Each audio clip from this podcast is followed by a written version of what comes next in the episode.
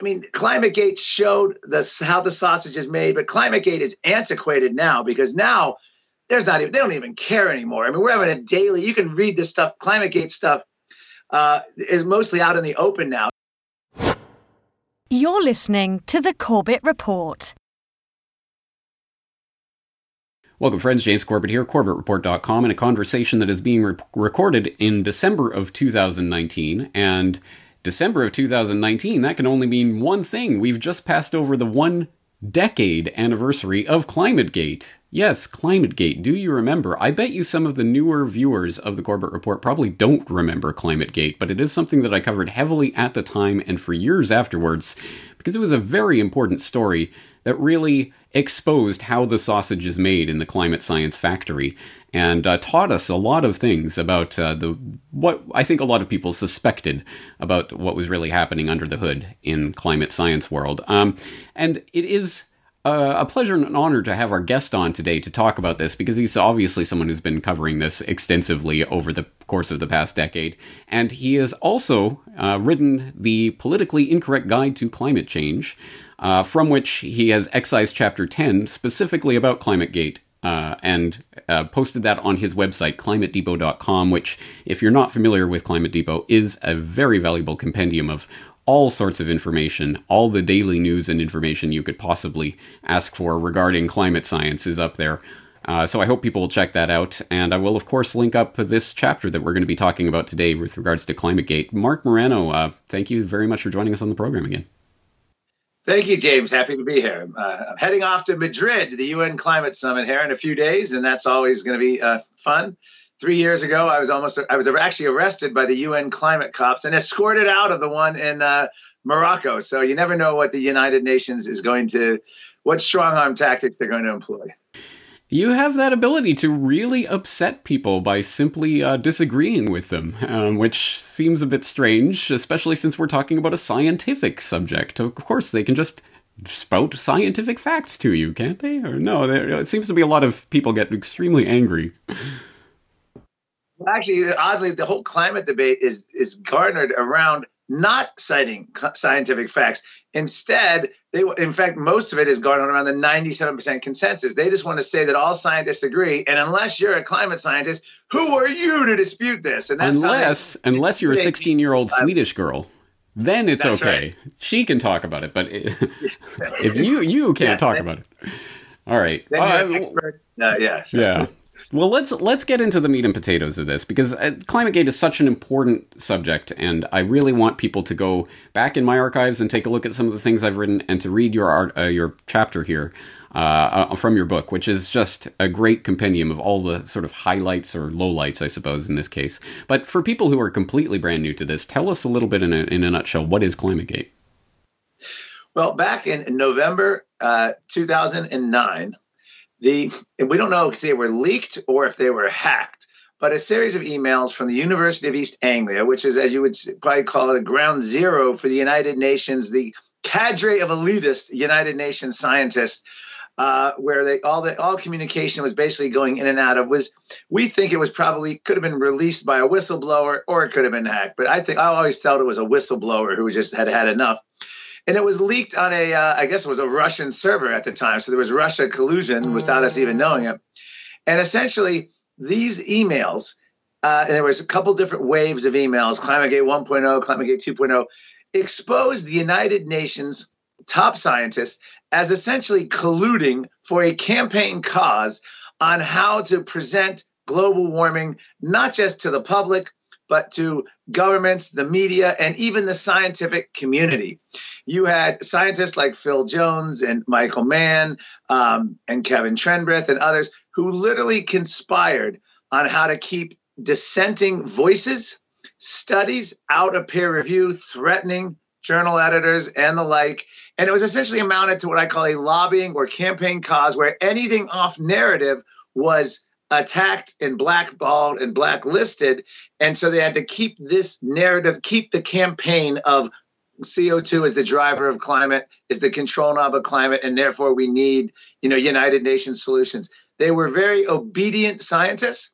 And this really exposed them. Uh, you know, one scientist, Robert Austin from Princeton, said he sees ClimateGate as fraud, pure and simple, with all the uh, uh, uh details that it exposed.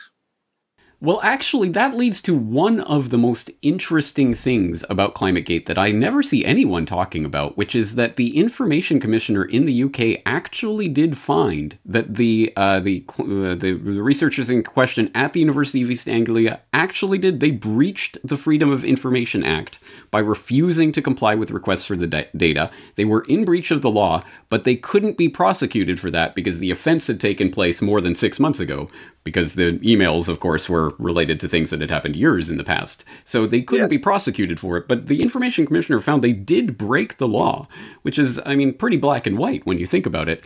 And yet, and yet, we are constant. If we are told anything at all about ClimateGate, we are told in a few words, it's been debunked. I mean, that's essentially well, the extent of yeah. the response to this. Talk about the way that We get ClimateGate to that in a minute. Uh, Yeah, well, I'll get to that in a minute and how it was debunked.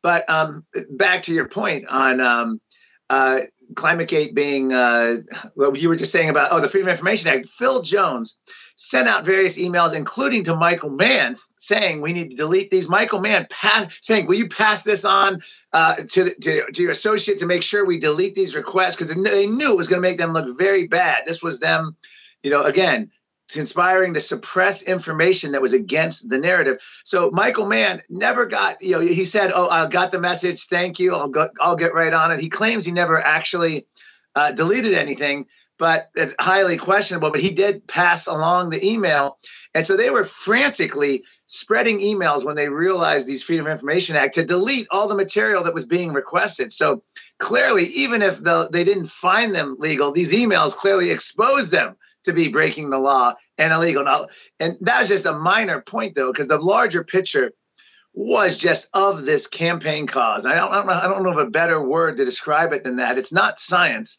uh, because you know science isn't about lobbying.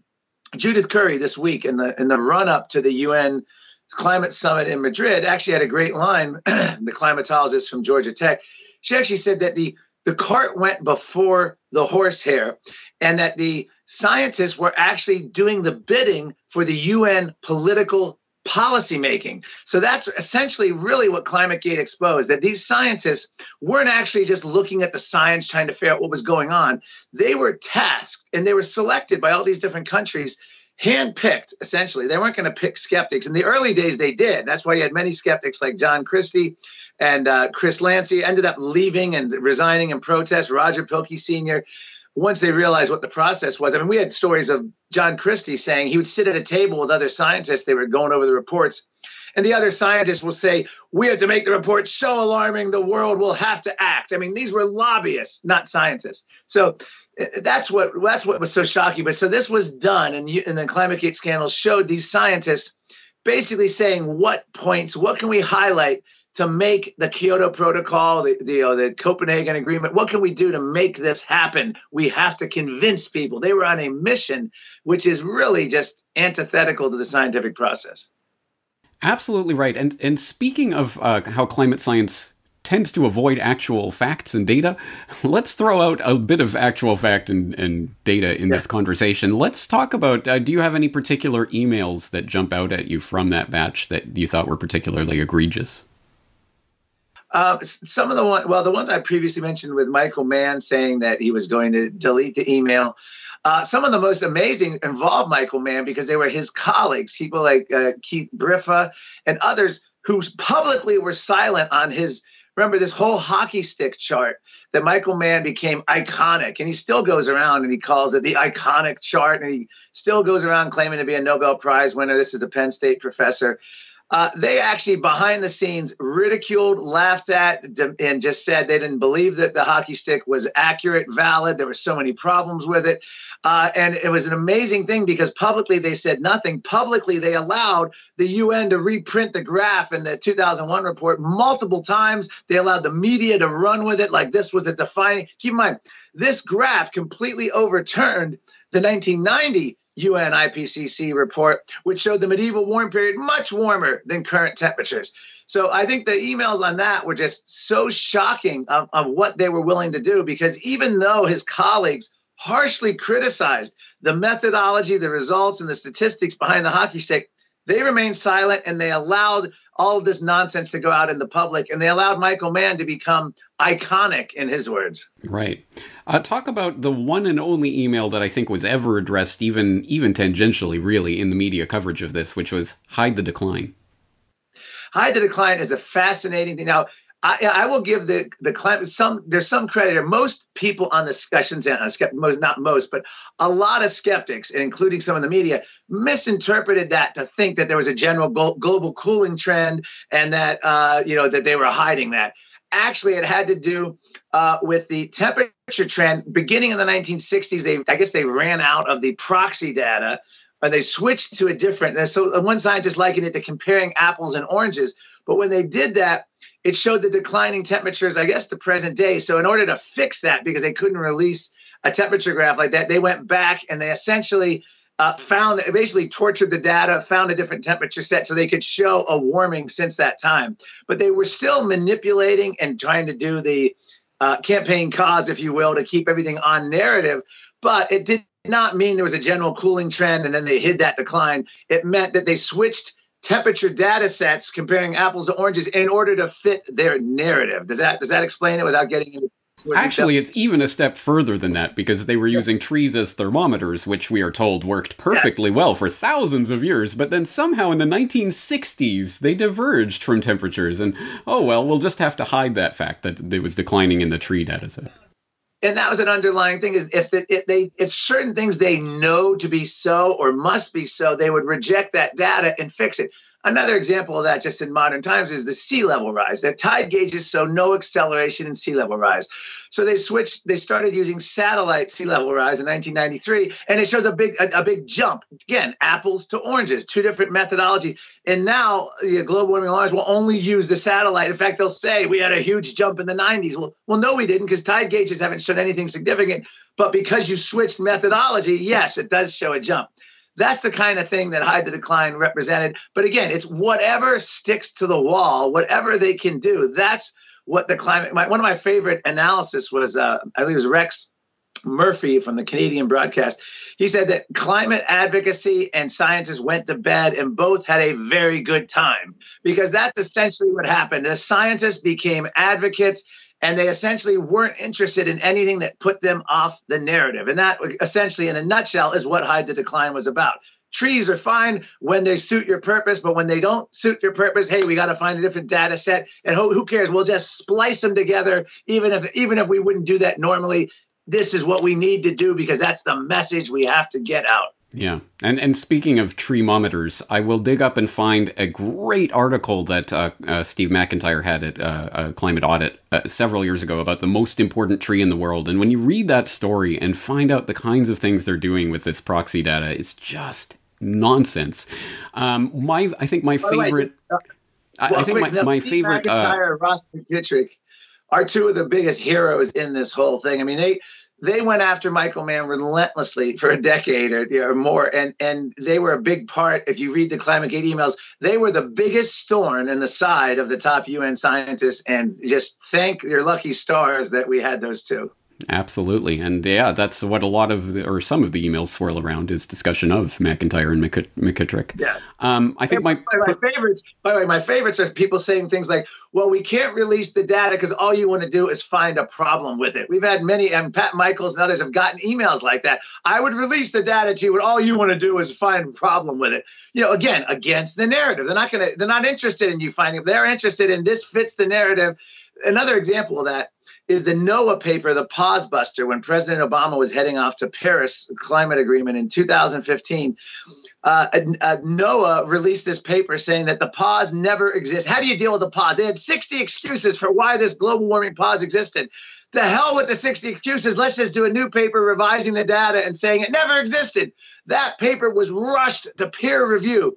uh, within weeks and no other paper could have gotten that kind of uh, you know expediency but it was politically necessary for obama to be able to say the great global warming pause is no more it never existed even after we had 60 excuses again that's a kind of example of what climate gate was uh, what ex- it exposed behind the scenes yeah my, my own personal favorite batch is the harry readme file which was a yes. README file included with this. Of there were the notes of a programmer who had who was trying to sort through the uh, the CRU's database, and you have to read them where he's talking about artificially adjusting to look closer to real temperatures and using hundreds, if not thousands, of dummy stations that somehow ended up in the data that they were using, and just you read through that and you see the mess that was the data sets they were working from. But don't worry, they can predict the the weather to you know tenth of a degree Celsius a hundred years from now. Tr- trust them. The, the science is settled. Well, yeah, James, you mentioned how the sausage is made, and the Harry Readme file is a great example of that. It's statistical torturing of data basically to get what you want. And it's not that, it's really not that hard. I mean, we have all these adjustments. If you go back 1990, 1999 or so, NASA showed the 1930s as warmer than the 1990s. If you look at the data now, the 1930s are cooler than the 1990s. They've historically gone back and revised it. And they're very done with little algorithms and statisticals. There's no way the average person could understand it and they don't even really release it to the public or other scientists to adequately understand it. But this is the kind of stuff in the Harry Readme file, uh, which you know, would just showed the programmers just angst and just you know just frustration at the mess that they had there. But this is what we're dealing with. This is the modern record. A simpler way of looking. The other thing they do is show the scale of temperatures. Um, Patrick Moore, the Greenpeace co-founder, gave a great talk in Canada a few weeks back uh, at a at a conference I attended, and you show the scale of temperatures in you know when they could declare a hottest year or a hottest we're talking hundreds of a degree james. And this is like sounds impressive. It's the hottest year on record since record keeping began in 1880 1860 And until you realize that the hundredths of a degree difference between other hottest years is statistically Im, un, I guess it's immeasurable. I always say un, it's unmeasurable, immeasurable. I've been corrected on that. You know, you cannot distinguish between the temperature difference because the margin of error is tenths of a degree. And this is what even we get such a stink of this 2014 that Associated Press actually did a correction and NASA was forced to backpedal and admit that these years were statistically insignificant. Of course, it was in small print and it, it didn't affect the big headlines at the time.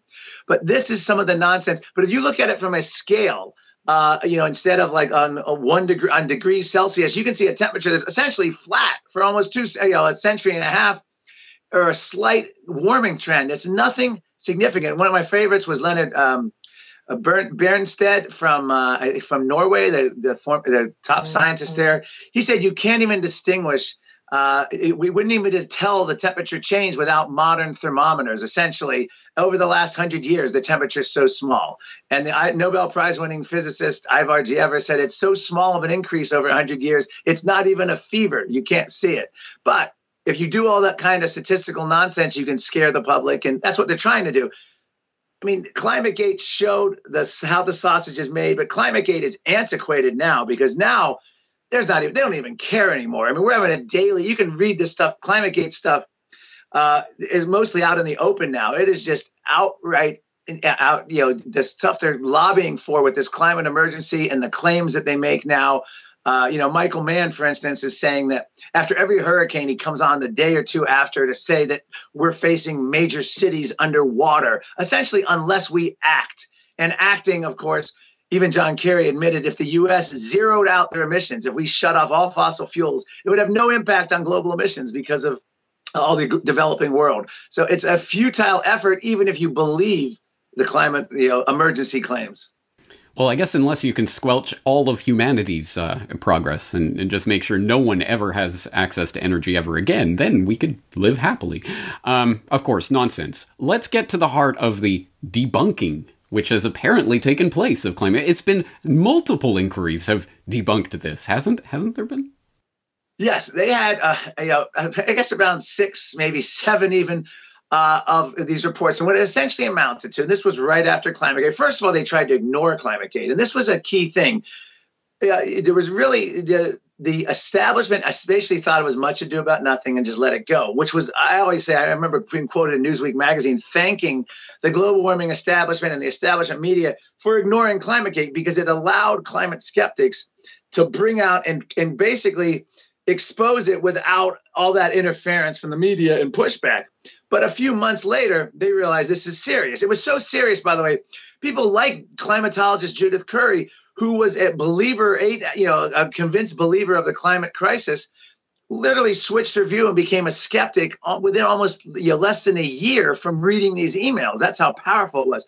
But they came out with all these different committees, including Penn State did an inquiry, multiple UK inquiries, including East Anglia. The Associated Press did their own analysis through all the emails. And their whole goal was this basically amounts to the global warming establishment uh, essentially investigating itself and declaring that they were fine and there was nothing to be seen here. And in committee after committee, basically went through and they had people on it with vested interests. Uh, some of the UK committees actually had renewable energy uh, advocates and people receiving mass subsidies who would directly benefit from climate policy running uh, the inquiries. The Penn State committee that investigated Michael Mann, and I don't make this up, I actually quote it, literally concluded that because Michael Mann was so quoted in the media and made so much money for the university, he couldn't possibly have done anything wrong. And that's not, you know, one of the analysts said this was a parody of an investigation, that these words were actually in the report. But the media didn't actually even quote any of those outrageous quotes. They just said, oh, Penn State has exonerated Michael Mann. But the global warming establishment investigated itself and declared that it was okay. And by the way, there's no other industry where you can investigate yourself like that. Usually you would appoint independent uh, outside groups, but you know, this is what they did. And then they moved on. Seth Borenstein, of course, the Associated Press reporter, did a whole analysis of all the emails and declared that there was nothing to be seen. It was just scientists using uh, what was, what was the phrase? I think he said, you know, inarticulate or unfortunate choice of words at times. Um, but it's clear, and I tried to in my book chapter, which is at Climate Depot, I tried to put in some of the best highlights. You can actually see the scientists colluding to keep the narrative alive, and they seem to be pretty much willing to do anything. One of the most um, uh, easy things they can do is just suppress dissenting information. In fact, one of the emails that sticks out in my mind, now you mentioned that we're talking about it, I believe it was Phil Jones, and I can't remember who he was writing to. It may have been Keith Briffa about attending a solar conference of solar scientists, astrophysicists. And he's very disgusted because he said they're not buying essentially CO2 as the driver of climate. And we have to figure out a way to basically ban these guys and keep their data and information out of the UN process because they know they're the world's top scientists. If those scientists aren't speaking through the UN, they're basically marginalized because the world is looking at the thousands of top scientists, which, by the way, is literally only 52 scientists as of the last report, look at whether CO2 causes warming. The rest of these scientists, which is only in the hundreds, and they're actually not scientists, professors, sociologists, anthropologists, many from Greenpeace and other environmental groups, um, they're just looking at impact studies. And, and in the book, I go through and actually show that they're now calling models, which are nothing more than emission scenarios or predictions, uh, they call that data. And that's fascinating because that's that's their new data. So I always call it the misdirection. If you say, for instance, polar bears, polar bears, it's more dire than we thought. It's like, wait a minute, how could it be more dire? They're at or near historic population highs. Every international body has never counted this many polar bears. They're thriving in numbers. This is like record booming. How could it be more dire? well, our predictions of the year 2100 are now more dire than our predictions were just five years ago. So it's a misdirection. Same with temperature. We're in a three and a half year cooling trend from the high of the El Nino, but they'll go on and they'll say July was the hottest month, completely ignoring it. It's just a, it's that kind of misdirection. If if the current reality fails to alarm, make scary predictions of the future. That's one of the things they do. And that's again, if you read the climate emails, you can actually get a full understanding for their tactics and how they work. And and by the way, they've won. I hate to say that.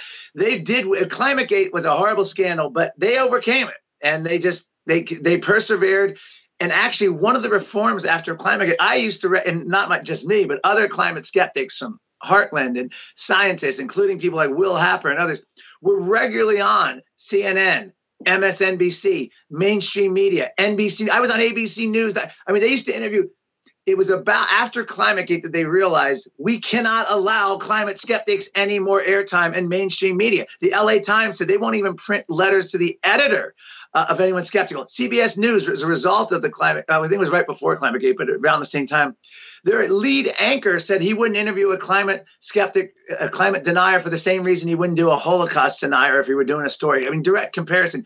So what that's done is it shut out all the skeptics from mainstream media and that's where we are now where they'll if you even look at public polling the belief is going back up because people aren't hearing that dissent anymore so one of the impacts of climategate was the media basically banned all dissenting voices to help out the the un process and it worked yeah, and actually, now that I think about it, that's something I even noticed in preparation for our conversation. I was going through some of your interviews on on ABC and Fox and BBC in the past that you did on ClimateGate and d- debating Bill Nye and things and just running circles around him, which is always fun to watch. But I don't get to watch that anymore because they won't have well, you. Fox will still have you on and all the alternative media, but but none of the networks, not CNN, not I mean, I used to be on MSNBC in debates. ABC News regularly debated this. I mean, I'm talking right after ClimateGate and around that time. Now it's not even on the table. NBC News announces Chuck Todd on Meet the Press. We are not going to debate the science of global warming. I mean, they just declared it over, and it just it's amazing.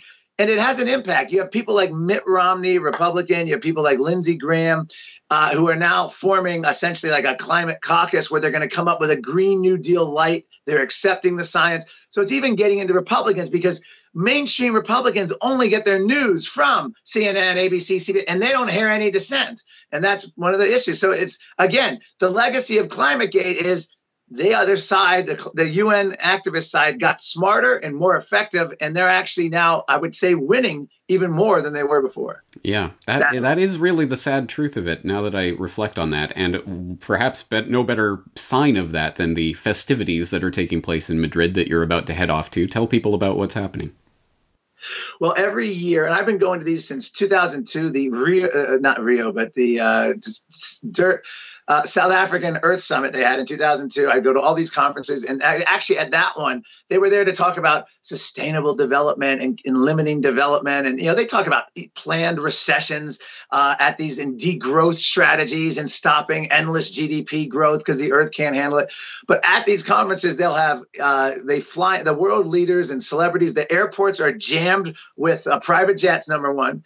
They have chefs being flown in to do special, you know, lobster and pate and all kinds of uh, specialty devices. They'll actually, actually allow the chefs will be interviewed in articles talking about, well, these world leaders feast on champagne and caviar and talk about world poverty and development. This is what these conferences are about. An ex- interesting example of the, at the Madrid conference this year, they had a list of all the countries sending delegations. It was shocking. Do you know what country is sending the most delegates out of every country in the world? Democratic Republic of Congo. Why would the Democratic Republic of Congo send that many people? Africa is at the receiving end of the UN climate, I call it slush fund, $100 billion a year. Africa is going to get all that redistribution of wealth, or so you would think. But it ends up, and I interviewed a South African development activist about this, it goes to the governments best able to keep their people locked in poverty. And it goes to those leaders of those governments to build monuments to themselves, ensure their reelection, give out contracts to their friends, have all this money. And at the same time, they're lauded as eco-friendly because they keep the economic development, and, and uh, which is immoral because people who don't even have you know running water, electricity. So interestingly enough, and not just Democratic Republic of Congo, but many of the African countries have the highest attendance rates and sending the most delegates because they're there to lobby for that money. And that's what this is all about. In fact, the whole UN process, Otto uh, Edenhofer, who's a IPCC vice chairman, this is not about uh, climate or energy. It, it, has nothing to do with it. This is about redistribution of wealth. The former climate chief, Christiana Figueres, has said, We seek, and this is an exact quote, a centralized transformation that will make life on planet Earth very different from everyone. Same with the Green New Deal, by the way. The architects of it said this is not a change. Uh, this is not a climate thing. This is a change the economy thing. These were the architects who wrote it. Same principle. And in my book, I go back to the 1960s and 70s. Same solutions, different environmental scares. So global warming is the latest environmental scare with the exact same pollu- solutions of central planning, international sovereignty threatening treaties, and wealth redistribution.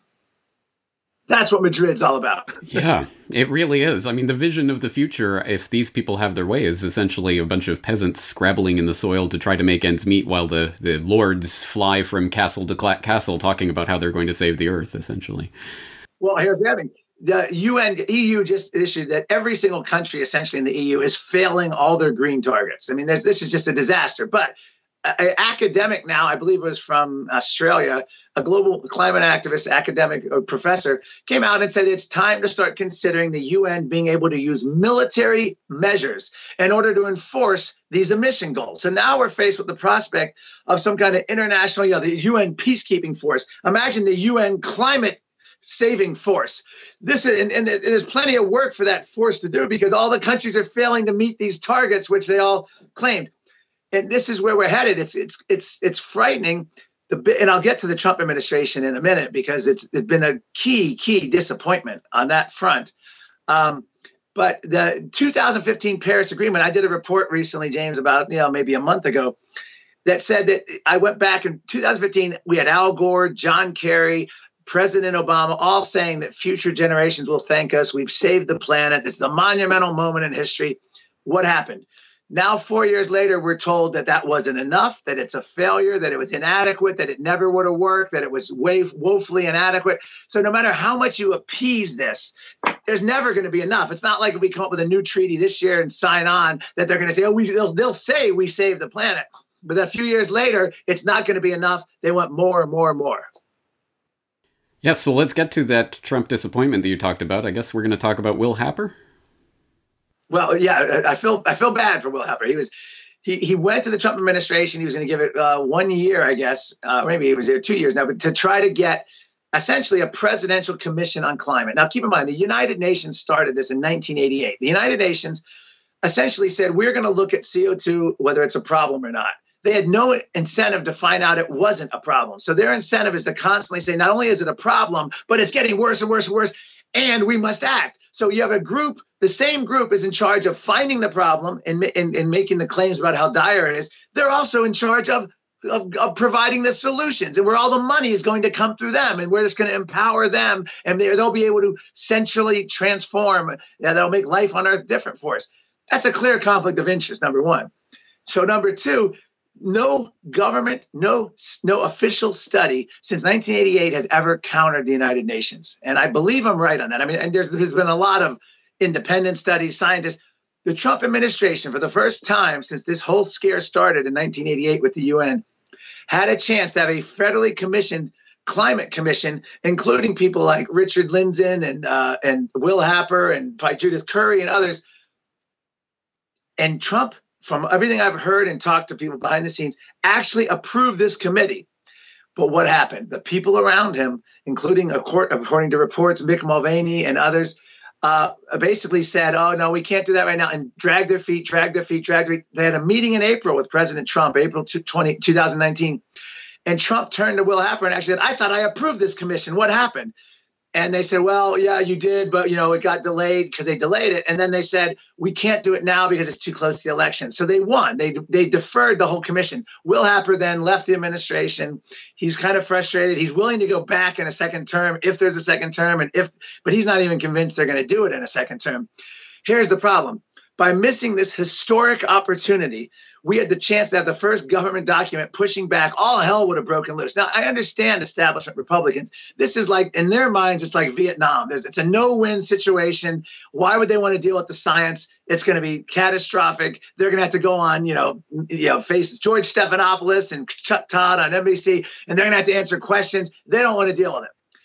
But there's the, the, the secondary problem here is none of Trump's Trump's cabinet, including the man who hired me, EPA uh, chief uh, Andrew Wheeler. I don't want to get in trouble here, but he's, he's been a fantastic EPA chief on the regulatory side, but he will not touch the science. They won't challenge it. Rick Perry, Energy Department, leading skeptic when he ran for president, silent, run scared. Actually says he and Al Gore have the same goals, and he lobbied for Trump to stay in the UN Paris Agreement.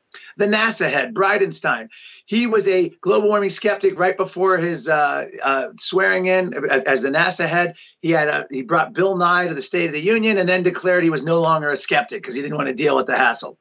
State Department on the board. No one will discuss climate science. The only person in the Trump administration who would was Scott Pruitt. What happened to Scott Pruitt? He was ridden out of town like a common criminal. Why? Because the EPA bureaucratic staff turned against him. He was the only cabinet head willing to challenge the UN, the science claims, go on mainstream media they had to go after him. His wife wanted help with a with a Chick Fil A. He got below average rates on an Airbnb rental. Nonsense stuff that no other cabinet member in the history of presidents would be held to. He was run out of office on, and the lesson was clear. No one will, no other administration official will now take that on because they saw what happened to Scott Pruitt. They're not going to touch it. So we have a situation now with the most skeptical president. And, and by the way, Trump himself is fantastic he when he gets a chance, even walk into a helicopter, 60 minutes, he says everything. I've done reports where I sort of translate what Trump he says it in Trumpian language, but his points are all valid. He is a pure skeptic, and he's actually very articulate. It's just that he only brings it up when asked, and it's you know maybe once or twice a year. But no one in his administration backs him up. So we missed a historic opportunity. Now we have going forward you know, you have Republicans fracturing on this. You have Trump, who's probably going to stay silent on the science. Again, doing fantastic on policy. I'm not criticizing that. But you can only go so far when you're fighting the Green New Deal or other stuff. Oh, that's going to cost too much. Or that's the, at some point, you got to go after the premise. And that's what the Trump administration has failed on. Yeah, that's exactly right. Go after the premise or go home because that is what this is about. And uh, you are going to lose the battle for hearts and minds if you don't attack the, the root of this issue, which is this shoddy, phony science that we keep. And make no mistake, we are losing the battle for hearts and minds, uh, and it's probably a failure on my part because I consider that I consider that my job to do that. But I mean, I five years ago, I was. We have a group called Collegiates for Constructive Tomorrow. It's part of you know Committee for Constructive Tomorrow, my parent group, which is Climate Deep, which runs, which uh, um, Climate Depot is a part of. And I, five, eight years ago, I would speak to libertarian, conservative college kids. They were with me the last two years, I've been in shock. These kids have never even heard there's another side to global warming. So that indoctrination from kindergarten through college is working. We're seeing even conservative kids today not even aware that there's a debate on climate. And what do you want to bet YouTube will helpfully pr- uh, produce a little link to Wikipedia underneath this very video if you go to YouTube to watch oh, it, which you shouldn't. But if you do, there it is. They'll not only do that, but it'll be harder to find. We're finding, Absolutely. you know, even my name, the search uh, algorithms, whether it's Google or uh, specifically YouTube, they're not showing up, or it'll give you ten returns, only one, even though you put in all the right keywords, it'll be the tenth one down at the bottom. Yeah, try typing I, ClimateGate into the YouTube search engine, see what you find, and see what you don't oh, find. Yeah. Well, yeah. I did a video with Heritage Foundation, uh, a Facebook video, which was only like two minutes on the 97% consensus.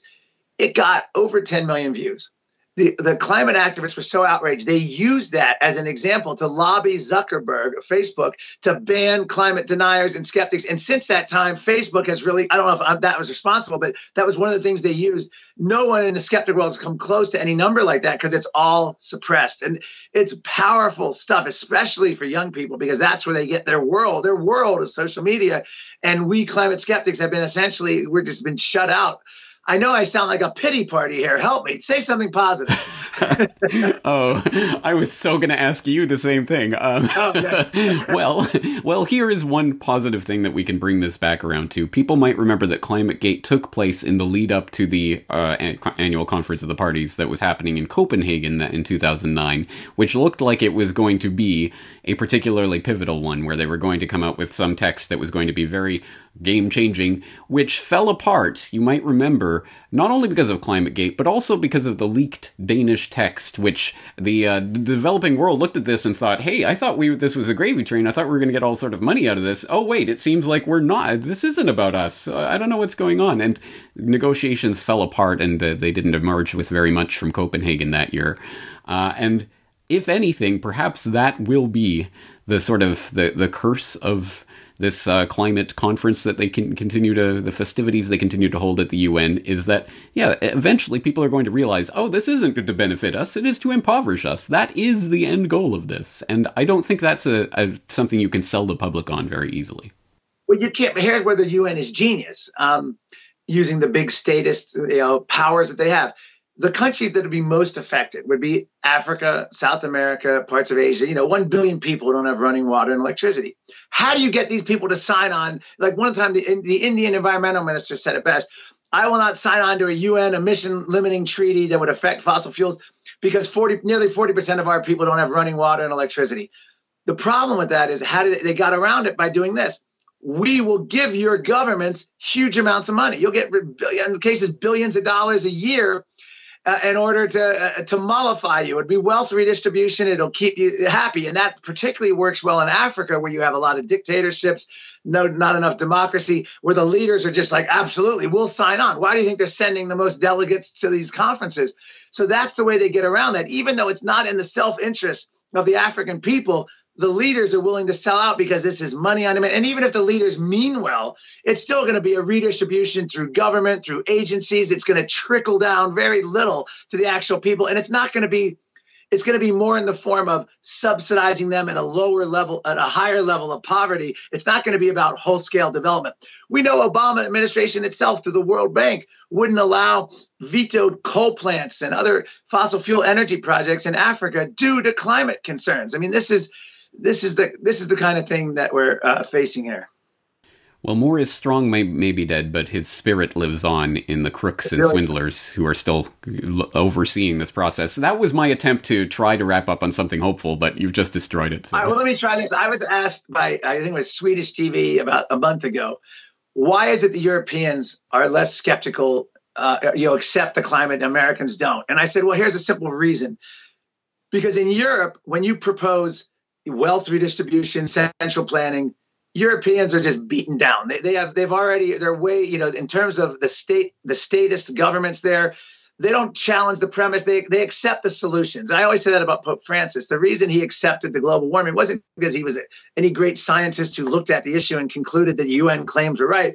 He they you know, like Jerry Maguire with uh, Tom Cruise. You had me at hello. Well, they had him at the solutions, and and, and the solutions are central planning, wealth redistribution. So. Uh, I think that is ultimately why Europeans accept the science and Americans don't. Because Americans say, well, wait a minute, if why would we need these kind of solutions? They start looking at the science much more because they're rejecting the solutions. That's why we've always been inherently skeptical because we sense something's up with the solutions. And I would leave you on this. Here's my positive note. If we actually faced a climate emergency, like they're saying, the last thing we'd want to do is a Green New Deal that would centrally plan, uh, bring in massive new government regulations that would that would pick winners and losers, that would just be more subsidies to failing industries. What you would want to do is bank on what Al Gore has long argued that there's a lot of money to be made for these entrepreneurs out there who can come up with emission free technology. The day we can go to Walmart, put a solar panel on our house and get off the grid is the day this whole you know policy argument ends. So what we would want is massive you know, free markets, technolo- technological breakthrough, and encouragement. And that's all you would ever need. In other words, we're already doing what you would need to do if we face the climate emergency. You want to keep people resilient. And the way to do that is economic growth, development. I mean, the extreme weather deaths are down dramatically over the last hundred years, like 90 some percent we just keep doing what we're doing. And I don't want to be against solar and wind because I don't know what kind of, te- especially solar, any kind of technological breakthrough. I always tell people I'm not against it, but why uh, mandate energy that's not ready for prime time, solar and wind, and then uh, uh, ban energy that's proven itself worked? That's what makes no sense. And you know, if you look at, we're leading. The United States is leading the way because we're allowing fracking. And right now, fracking's, I went and testified at the Pennsylvania State House. The governor there wants to join the regional state greenhouse gas emission things. And he wants to start getting essentially bureaucratic orders from states like Massachusetts and New York. And I told Pennsylvania, you have nothing to learn from Massachusetts and New Jersey, New York.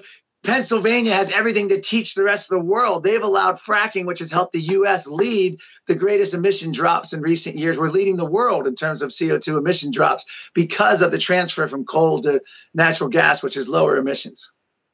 Well, actually, you talk about the Europeans being beaten down, but uh, I think the Yellow Vest movement, which really do do yes. people remember it launched because of the oh suddenly we have fuel taxes that are you know, we're going to have to spend more because of this climate change wait now let's take to the streets and i think we may be seeing more of that in the future I, I, think you're right. I think that's what the funny thing is on. The reason the UN summit is in uh, Madrid is first of all, it was scheduled for Brazil.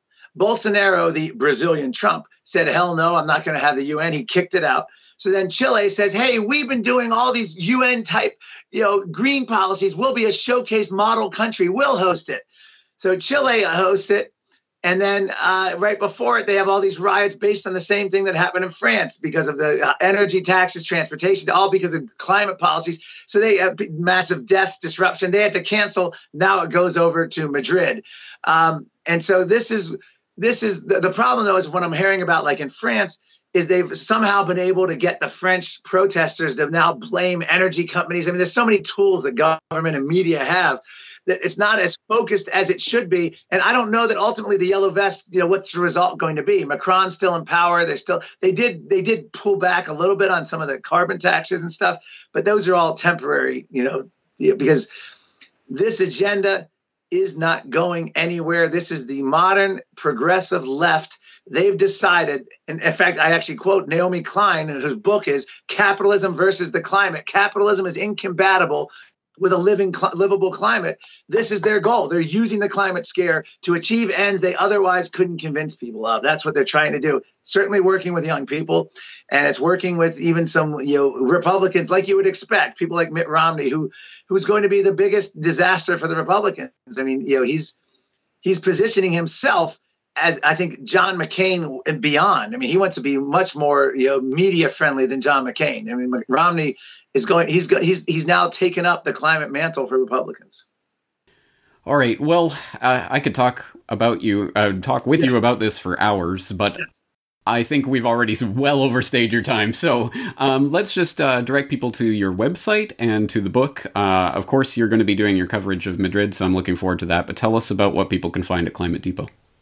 Okay, climatedepot.com is daily updated. I'll be ha- I'll be off to Madrid and I'll be having uh, probably doing some videos and daily reports from the UN Climate Summit. Also, my book is the politically incorrect guide to climate change. 2018 it came out. It was just updated about five months ago with a bonus chapter on the Green New Deal. So if you order it now, you get the bonus chapter, and it's adapted from my testimony before the Congress on the Green New Deal. Um, but just just uh, the the final thought here is they're going after every aspect of our lives, from our diets to meat eating. The former UN chief said we need to banish meat eating the same way smokers have been banished in restaurants.